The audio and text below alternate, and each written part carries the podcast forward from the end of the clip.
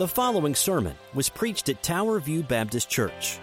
We are a gospel centered, relationship driven church that exists to know, grow in, share, and serve Jesus Christ. We do all this for the glory of God. For more about us, please check out our website at www.towerviewkc.com.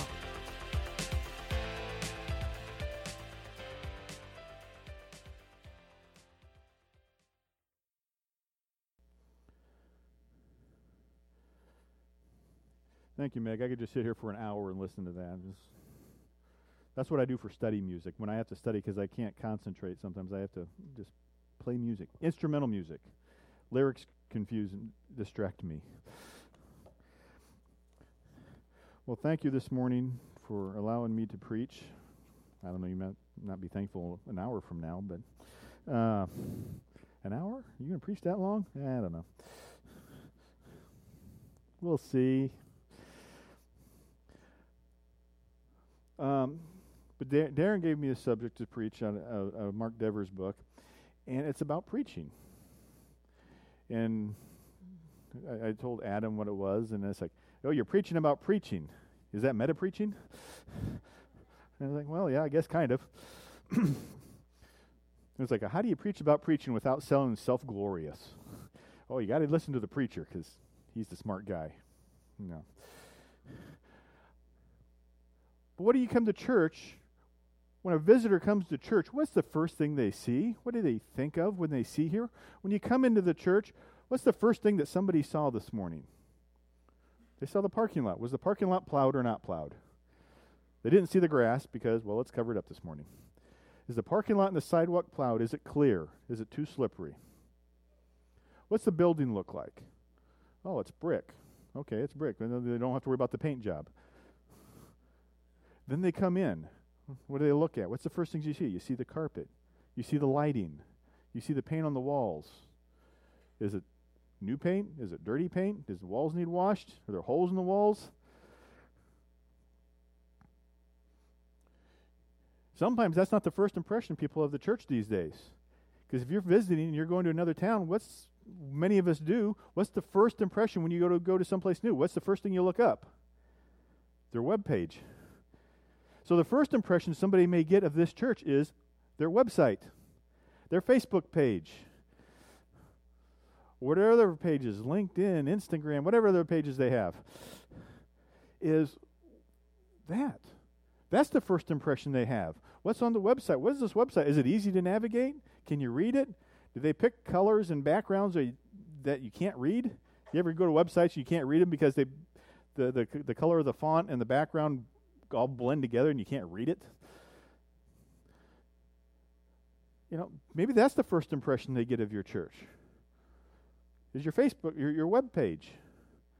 Is that a good thing or a bad thing?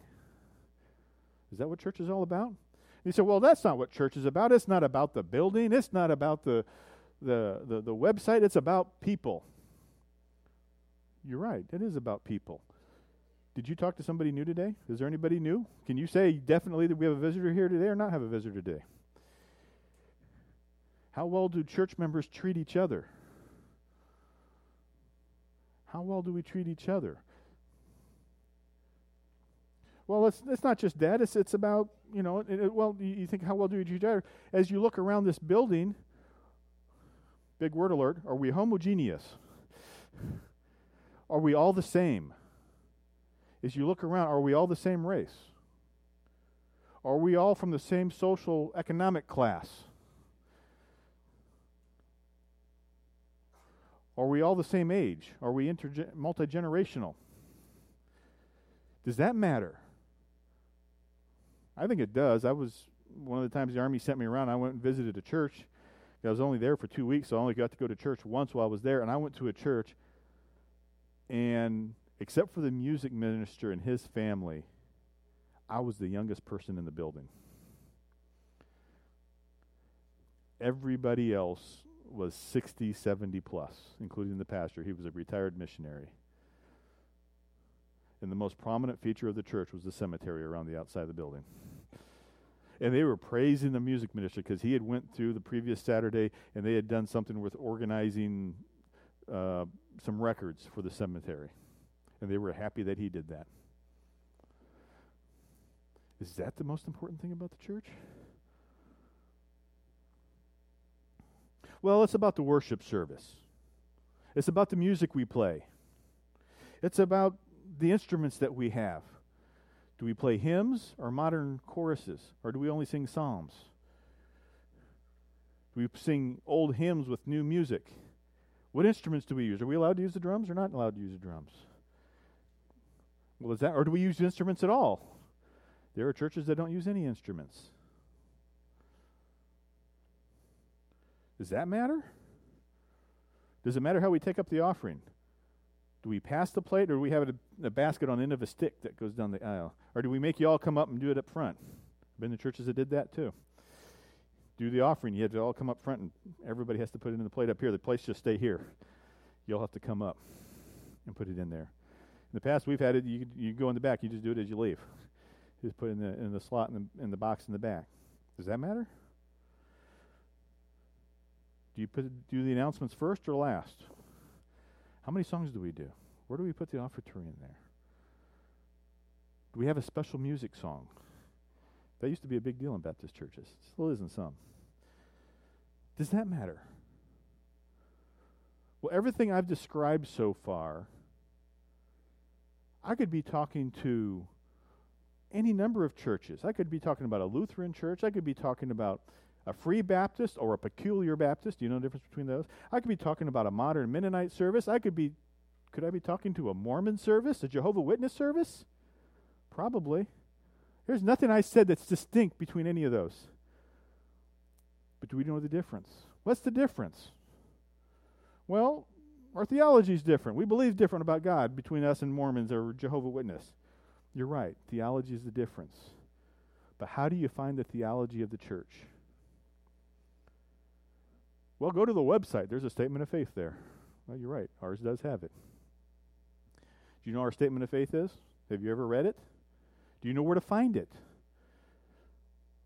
We're kind of slacking there. I just went back in there, our information bulletin back there, and there is no statement of faith back there. We don't have one. But it is in our church constitution. I do know that.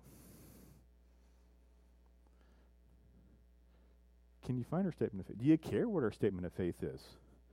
There's one other place to find out where your statement of faith is. It's right here on Sunday morning from the pulpit. Is where your statement of faith comes from every week. Because I've been to churches, you, you, can't necessarily guarantee that the Sunday school teachers are preaching the same thing that the, the preacher is. There are churches where the Sunday school teachers and the preacher don't line up.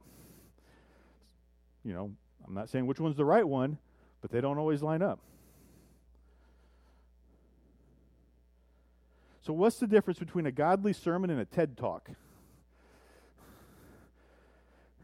How can you distinguish between a godly sermon, a seminary lecture, or just an interesting conversation or a monologue? You know, many people are inspired by Oprah. Ronald Reagan and Winston Churchill in their days were considered great and powerful speakers. Elon Musk, for all his great business savvy and sense, is an awful public speaker. I've, I've watched him on YouTube. You know, he does something, he's terrible at public speaking. I mean, I'm a big fan of SpaceX, okay? I like watching SpaceX. Their capsule just landed yesterday for the second time. Apollo never did that. Then there's the great preacher, Jonathan Edwards. He preached in New England about 300 years ago through his preaching. You may have heard his most famous sermon is Sinners in the Hands of an Angry God. Between that sermon and others, he led a great spiritual awakening in America, a great revival. History books call it the First Great Awakening. When he preached, people would cry out in conviction from the Holy Spirit about the words as the words as that he said A powerful speaker. Yet this is how he preached. History reports that he read his sermon from a pre written script in a monotone voice while rarely making eye contact with his congregation. Yet this man people cried out under conviction of the Holy Spirit during his sermons. This is one sign of a godly preacher preaching from Scripture with the power of the Holy Spirit. Yet this preaching class flunky started a revival because of his godly preaching. Imagine, you want me to preach that way the whole rest of the sermon? I can if you want me to. And I didn't do so well in preaching class. The preaching professors kept saying, You have lots of room for improvement. Because if speaking ability was a sign of being a godly preacher, God made a mistake putting me up here. Because as I told the youth class this morning, the only F that I ever got in all of high school was in speech class. I was so terrified about going up. My five minute speech lasted 45 seconds and I didn't say anything worthwhile. I just kind of babbled. And as I'm preaching, I'll stumble over my words. I'll be awkward at times. That does not make a godly sermon or not a godly sermon. Now, should I endeavor to be better? Yeah. I'm not going to look at my script the whole time and read in monotone voice. But that's not what makes a godly preacher is his speaking ability. So, what is it? If church is not about the buildings and grounds, if church is not about the members, if church is not about the order of service, if church is not about the speaking ability of the preacher, then what in the world is church about? That's why the big idea today God, the creator of the universe, is the center of your worship. Scripture is the center of knowing God and what He has done for you. Scripture is the center of knowing God's will for your life. We're going to read from the scripture today. We're going to read a lot. I put a post it note where on the scriptures I'm going to read today. We're going to start in 2 Timothy. So turn to your Bibles and please stand with me as we read God's word today. 2 Timothy chapter 3, starting in verse 14. It's a familiar scripture, but I'm going to read a little bit longer today than, than, than the part that you're used to. It's page 996 in the Pew Bibles. 2 Timothy chapter 3, starting in verse 14, and I'm going to read down into chapter 4. In verse 14, it starts it goes like this. But as for you, continue in what you have learned and have firmly believed, knowing for whom you have learned it, and how from childhood you have been acquainted with the sacred writings, which is able to make you wise for salvation through faith in Christ Jesus. All scripture is breathed out by God and is profitable for teaching, for reproof, for correction, and for training in righteousness, that the man of God may be competent, equipped for every good work. I charge you in the presence of God, of Christ Jesus, who is the judge, who is to judge the living and the dead, and by his appearing in his kingdom, preach the word. Be ready in season and out of season. Reprove, rebuke, and exhort with complete patience and teaching. For the time is coming when people will not endure sound teaching, but have itching ears. They will accumulate for themselves teachers to suit their own passions, and will turn away from listening to the truth and wander off into myths. As for you, always be sober minded, endure suffering, do the work of evangelists, fulfill your ministry. Lord God, we just come to you now. We come to you to worship you through your scripture, through your holy word. I pray that these are not my words that be spoken, but your words, Lord. I pray that your Holy Spirit will be working on the hearts and minds and lives of each person in this room, including myself. You are the mighty God. Help us come to you now and worship you in service and in love. We pray all this in Jesus' holy name. Amen. You may be seated.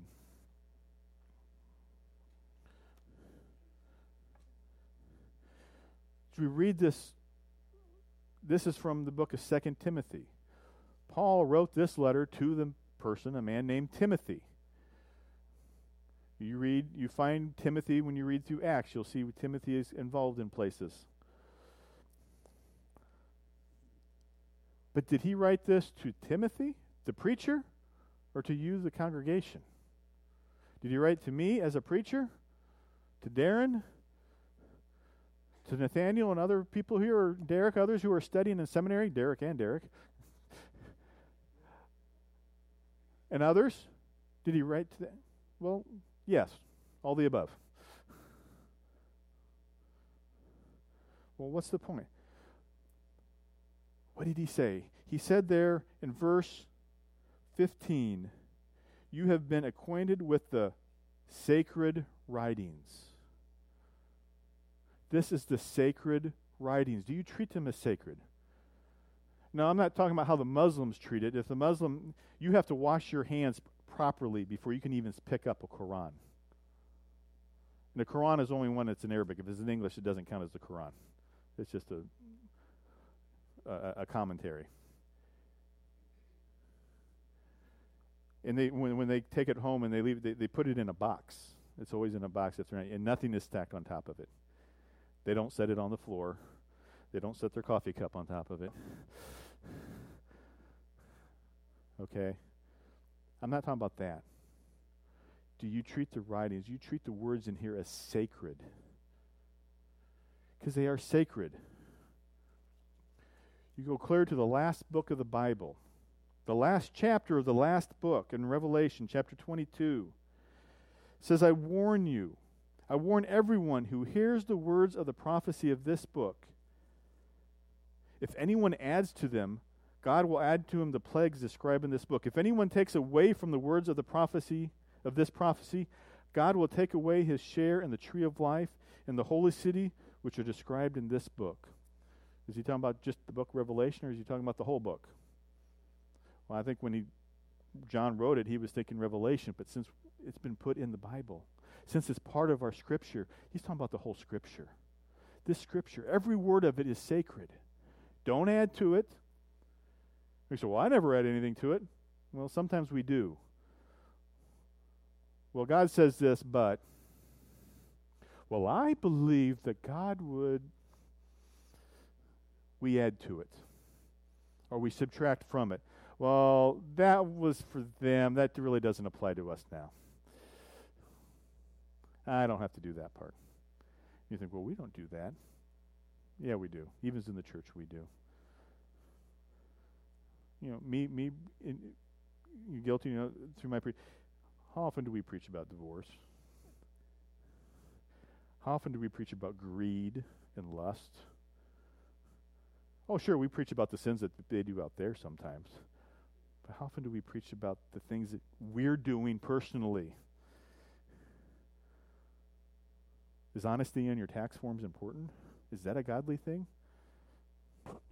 Is your attitude while driving a godly thing? Or the words that you use a godly thing? Does it matter? Scripture is sacred. Going the other way, all the way back to the Deut- Deuteronomy. Deuteronomy chapter 8, starting in verse 1. Page 152 if you want to follow along. The whole commandment that I command you today shall be care- you shall be careful to do, that you may live and multiply and go and possess the land the Father swore to give you to your fathers. And you shall remember the whole way the Lord your God has led you these forty years in the wilderness, that he might humble you, testing you to know what was in your heart, whether you would keep his commandments or not. Well, that's about Israel. That's not about us. Does God humble you today?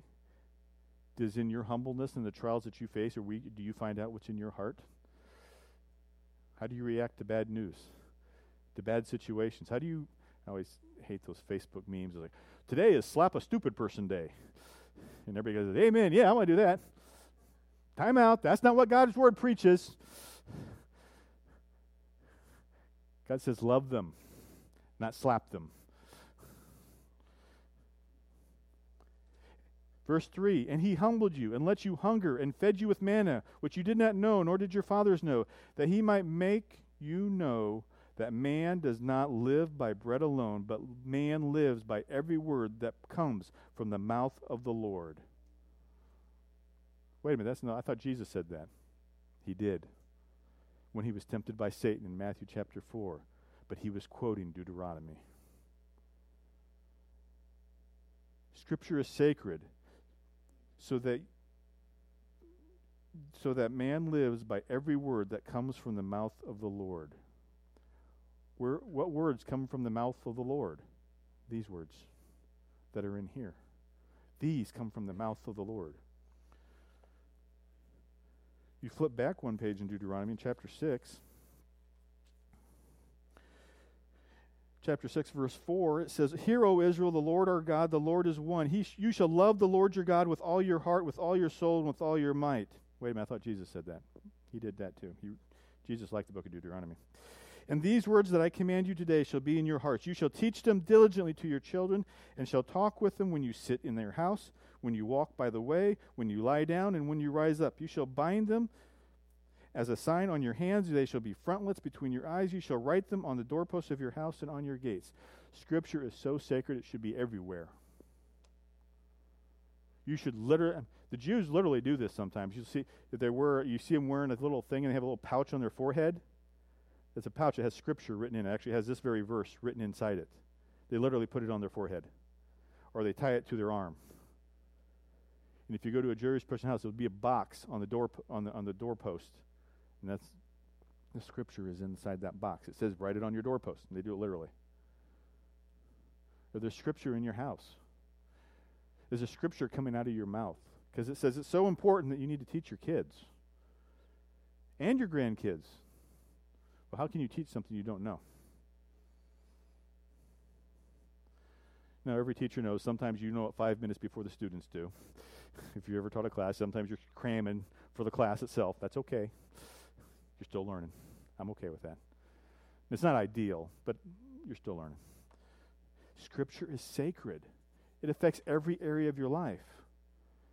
What else did Timothy say? Paul say to Timothy? He said it is good for training in righteousness well, that goes back right what we just read. It says training. Train your kids. When?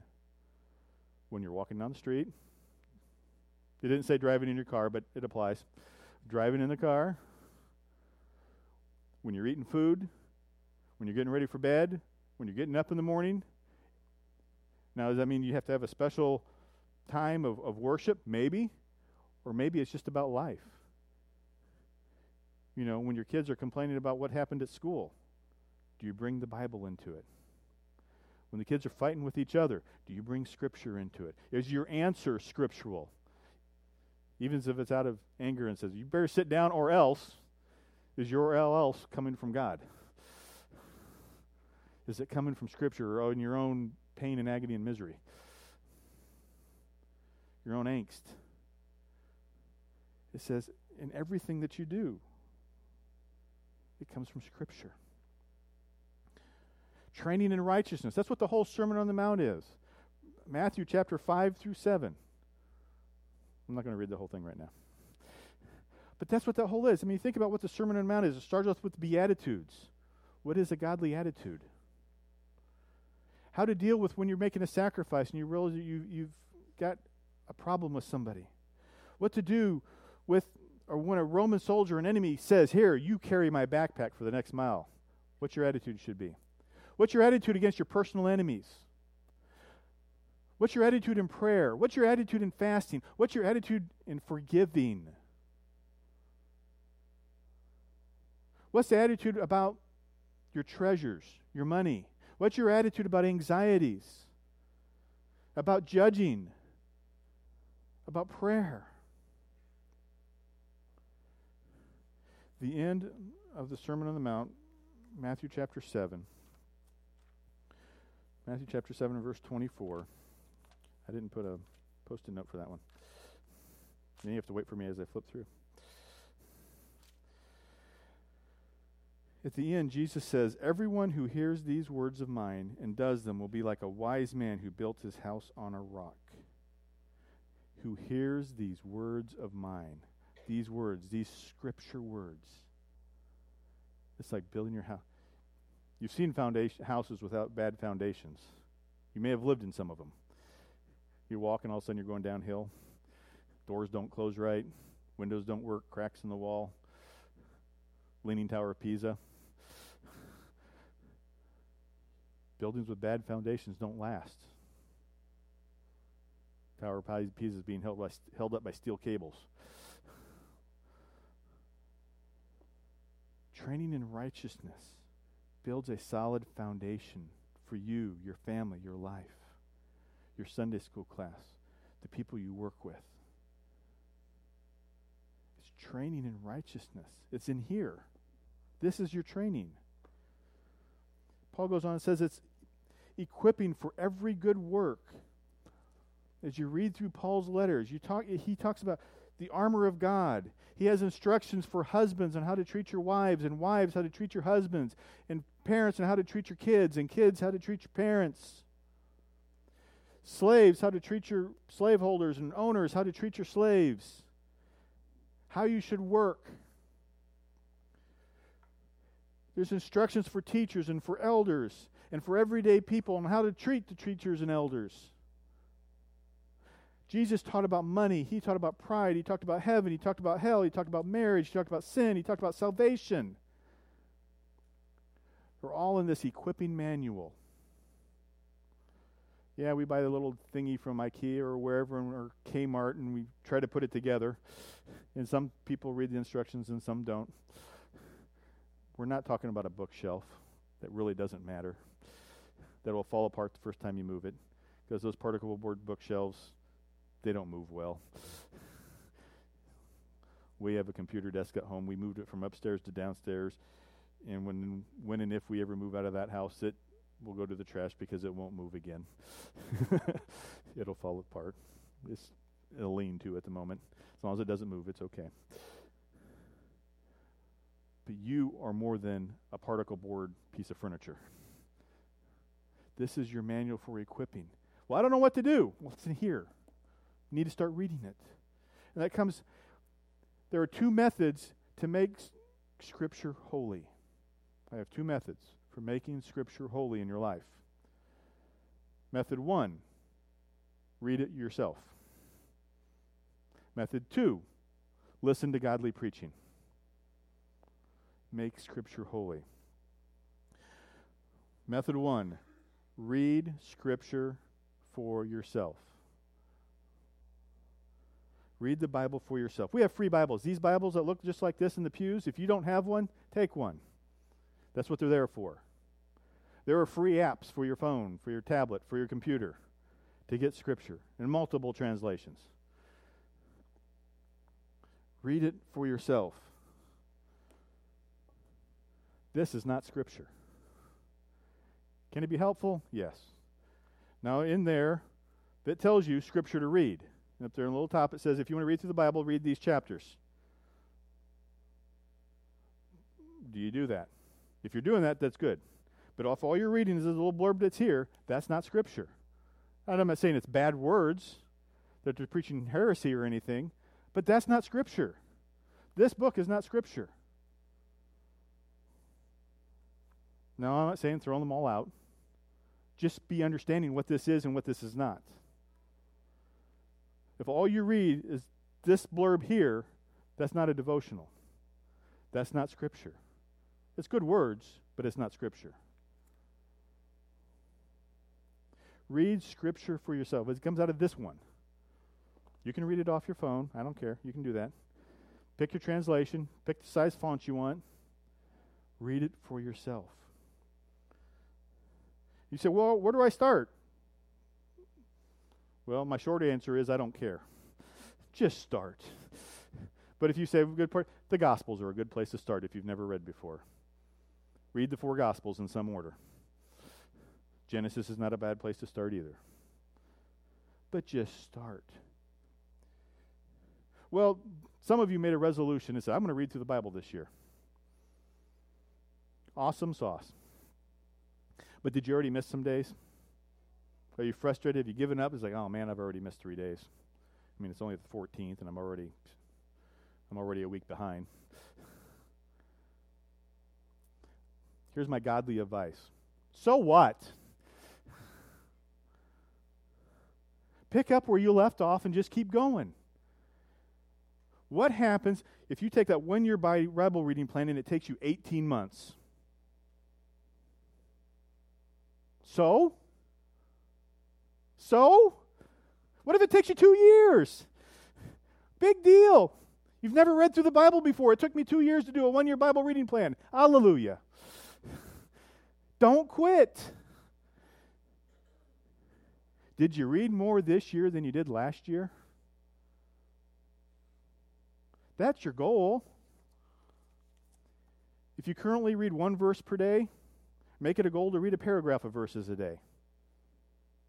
Make it your goal to read more than you did before. If you only read your Bible on Sundays, make it a goal to read two more days this week. Make it a goal to read more than you did before.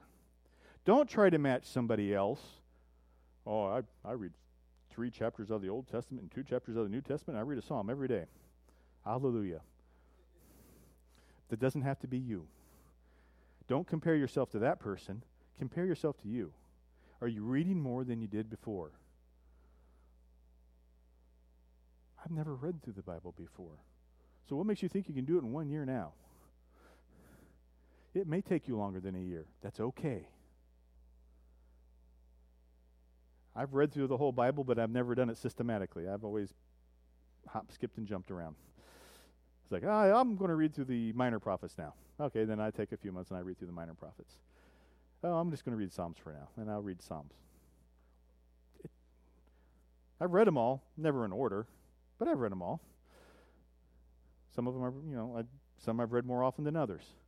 I've read through the Gospels much more than I've read through any other part, probably.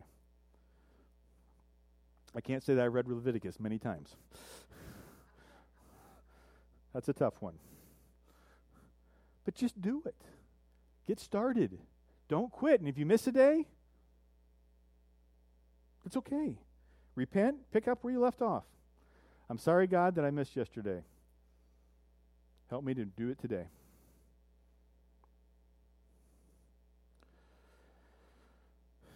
The first step in making Scripture holy is to read it yourself. The second step in making Scripture holy is to listen to godly preaching. To godly preaching. So, how do you know if a preacher is godly? How should you react to sermons, to include this one, in a godly way? Well, my answer is to act like the Bereans. The who? Acts chapter 17. It begins with Paul and Silas are in the city of Thessalonica. We get the book of Thessalonians from that. They, Paul wrote a letter to those people later on. Well, persecution broke out. And the house that Paul and Silas were staying in got broke into, and the owner of the house got dra- hauled off to court and publicly beaten. Paul wasn't there at the time, so he missed out on all that fun. That's all right, he got it in other times in other places. And they said, You need to leave town. And even the church said, You need to go before they do something bad to you. So Paul and Silas left, and they went down the road to the town of Berea. And in Berea, Scripture says this It says, Now the Bereans were more noble than those in Thessalonica. They received the word with eagerness, examining the Scriptures daily to see if these things were so. Do you take notes during the sermon? Then go home and verify that the preacher is preaching God's word rightly to include this one? Do you call, email, or go or go visit their home and verify and, and whoever is preaching and ask them questions? Or text. I'll take text too. Do you discuss the sermon with your friends and family in small groups? The Bereans did this, and they were called noble for it. Can you tell the difference in theology between Chuck Swindoll and Joel Osteen? Can you tell the difference between John MacArthur and Benny Hinn? Can you figure it out by listening to their sermons? Do you care? Do you want to know? You may not know today, but do you want to know the difference? Do you want to learn the difference? Because you may not know, and it's not a sin not to know. It was like when my kids were little, the sin was not making the mess in the house. The sin was not cleaning up the mess. Because we're I'm a klutz. I make messes all the time. I get done eating, I got food all over my shirt. When I had a beard, I had it in my beard too. I'm a slob when it comes to eating. The sin is not making them, the sin is failing to clean it up. When somebody says, You got something there, do I wipe it off or do I just ignore them? It's okay not to know, but do you try to learn? Do you care? Is Scripture sacred enough for you to care how Scripture is preached or taught? Well, you ask, well, how do I start caring? The longest chapter in the Bible is dedicated to God's Word, the Holy Bible. The longest chapter is Psalms 119. We just read from it a little bit earlier. That whole chapter is about God's Word. All 176, uh, 176 verses, I believe. Yep. All 176 verses is about God's Word. Because I don't believe you. Chapter, verse 1, chapter 1, 1, Psalm 19, verse 1 says, Blessed are those who are blameless, who walk in the law of the Lord. Go down to verse 9. How can a man keep his way pure? By guarding it according to your word. Verse 17 How do you deal bountifully with your servant, that I may leave and live and keep your word? Verse 25 My soul clings to the dust. Give, my, give me life according to your word.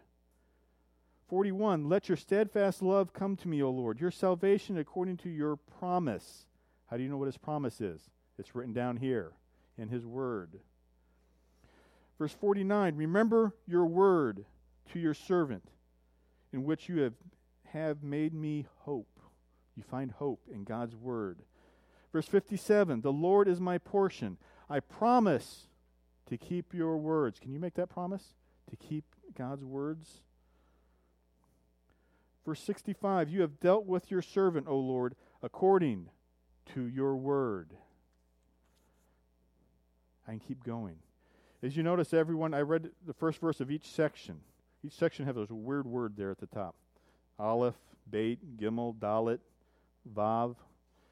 Those are the he- words, the letters of the Hebrew alphabet. If you read this in Hebrew, every verse in that section would start with that letter. So verses 1 through 8, every verse starts with a word, and the first letter of that word is Aleph. It's called an acrostic. So not only did he write a psalm of 176 verses, he took the time and effort to put into a poetic form called an acrostic so that he honored each letter of the, all 22 letters or so of the Hebrew alphabet and made each letter honor God's word. So if you want what the letters of the Hebrew alphabet is, just read Psalm 19 and they're all listed there for you. And it's beginning in Hebrew.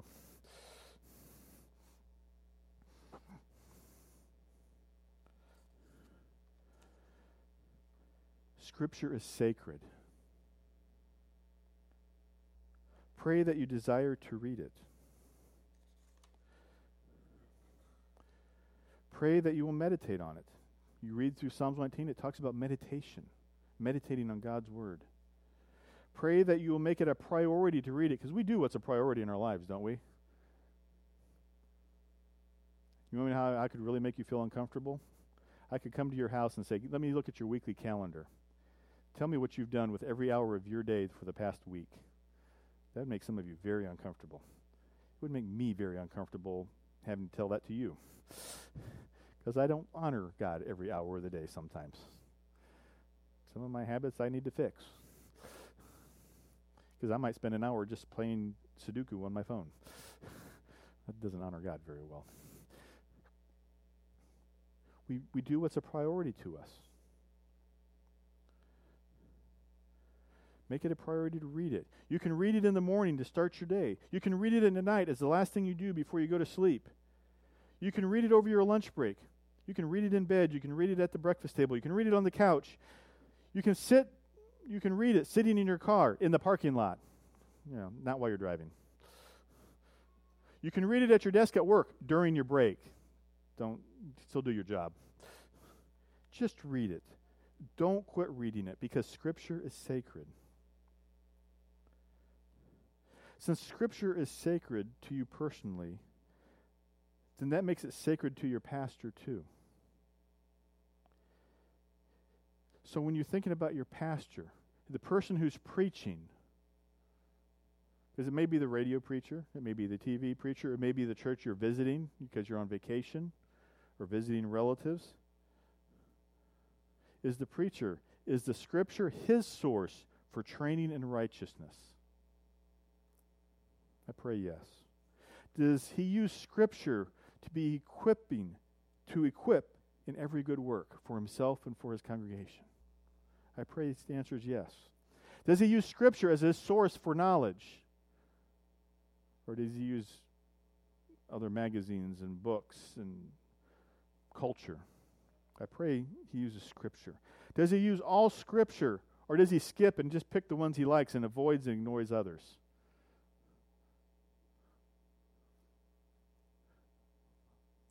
It kind of irks me sometimes. I've sat in churches where they have a sermon series on a book of the Bible, but they skip and they don't preach every verse. They kind of skip around.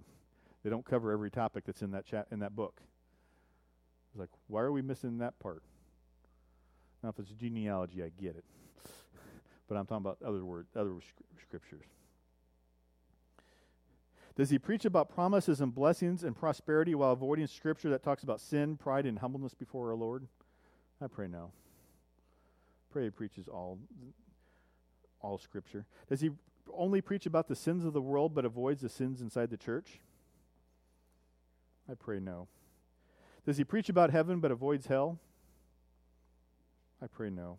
Does he preach to make you feel good about yourself without ever preaching about the sins that are in your heart? I pray no. What did it say in Timothy? It says, All scripture is breathed out by God and profitable for teaching, for reproof, for correction, and for training in righteousness, and that the man of God may be competent, equipping, equipped for every good work. I charge you in the presence of God, of Christ Jesus, who is to judge the living and the dead, and by his appearing in his kingdom, preach the word. Be ready in season, out of season. Reprove, rebuke, exhort with complete patience and teaching. For the time is coming when people will not endure sound teaching, but have itchy ears. They will accumulate for themselves teachers to suit their own passions, and will turn away from listening to the truth and wander off. Godly preaching does not always feed you. Godly preaching does not always bless your heart. Godly preaching convicts your soul of sin. Godly preaching asks you to sacrifice your worldly desires for holy desires. Godly preaching comes from the scripture, not from the news. Godly preaching makes sacred scripture, not American culture.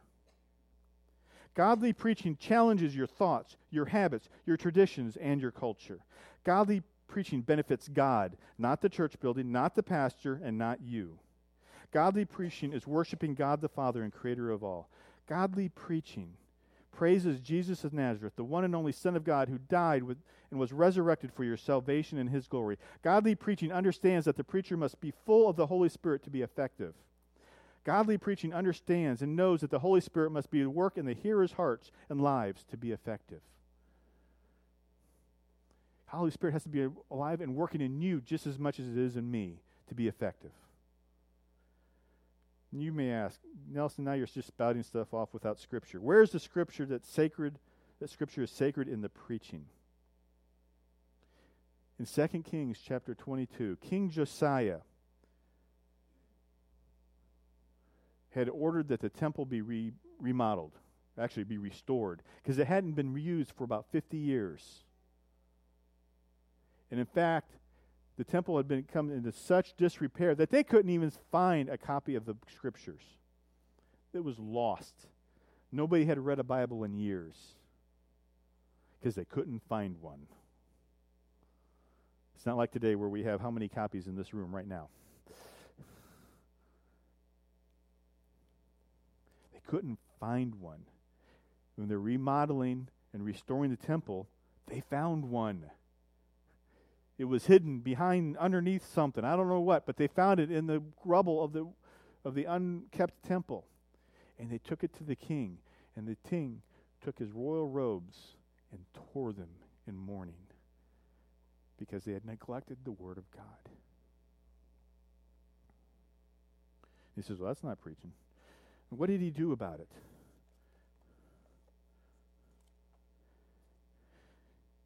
In 2 Kings 23 1, it says, Then the king sent, and all the elders of Judah and Jerusalem were gathered to him, and the king went up to the house of the Lord, and with him all the men of Judah, and all the inhabitants of Jerusalem, and the priests and the prophets, and all the people, both small and great.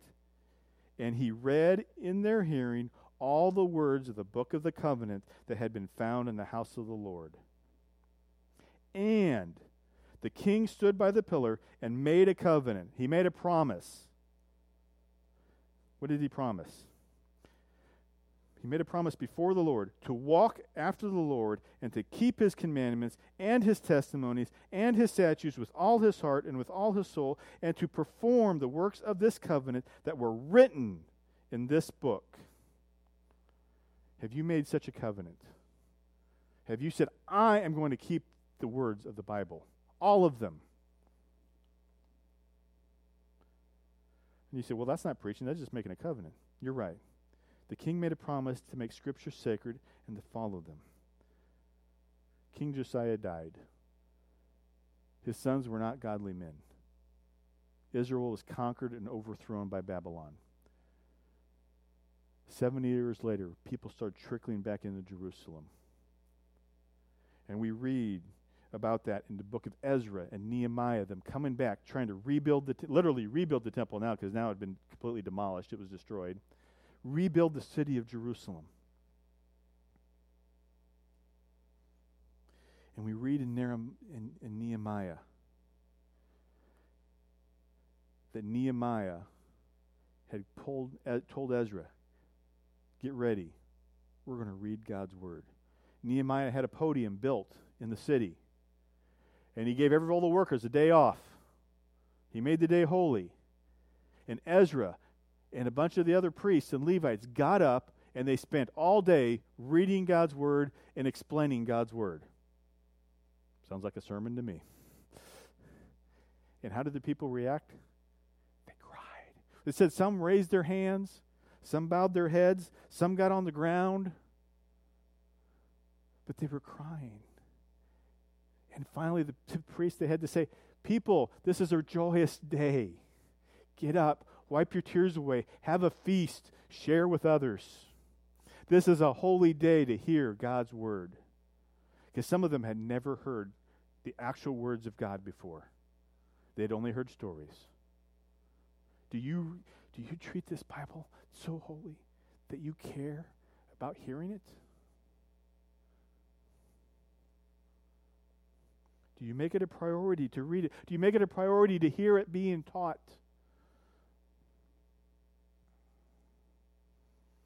The people honor God by listening. Ezra honored God by preaching. Nehemiah, a politician, honored God by arranging for the pulpit to be built and making the day holy for the people and being there himself. God's holy scripture was the center of that day.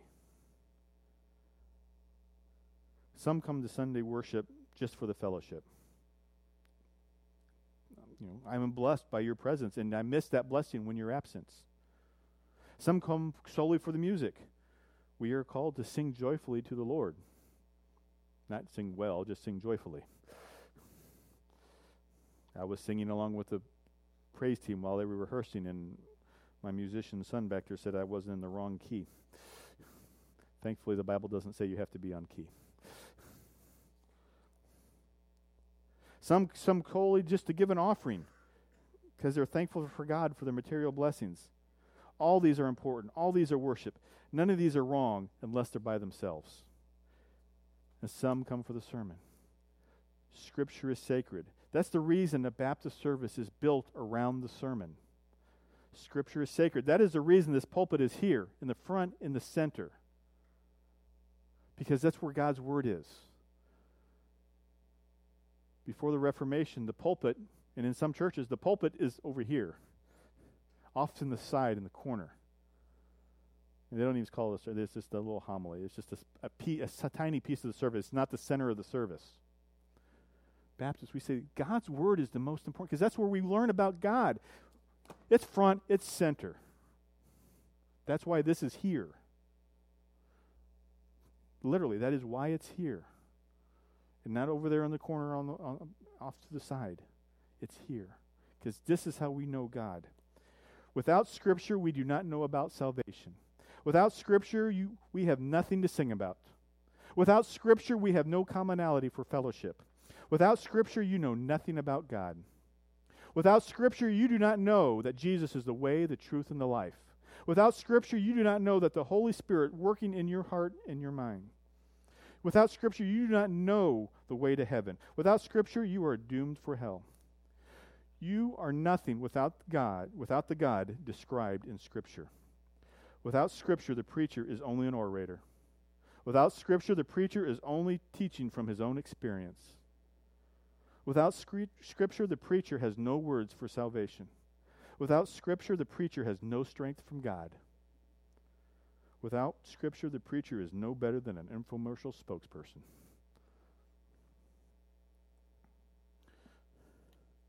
Brother Derek read earlier from Psalms 119 in verse 97. I'm going to say it again, but I'm going to say it as a prayer. Pray with me. Oh, oh, how I love your law, God. In my meditation all the day, your commandments make me wiser than my enemies, for it is ever with me. Oh, God, I have more understanding than all my teachers, for your testimonies are my meditation.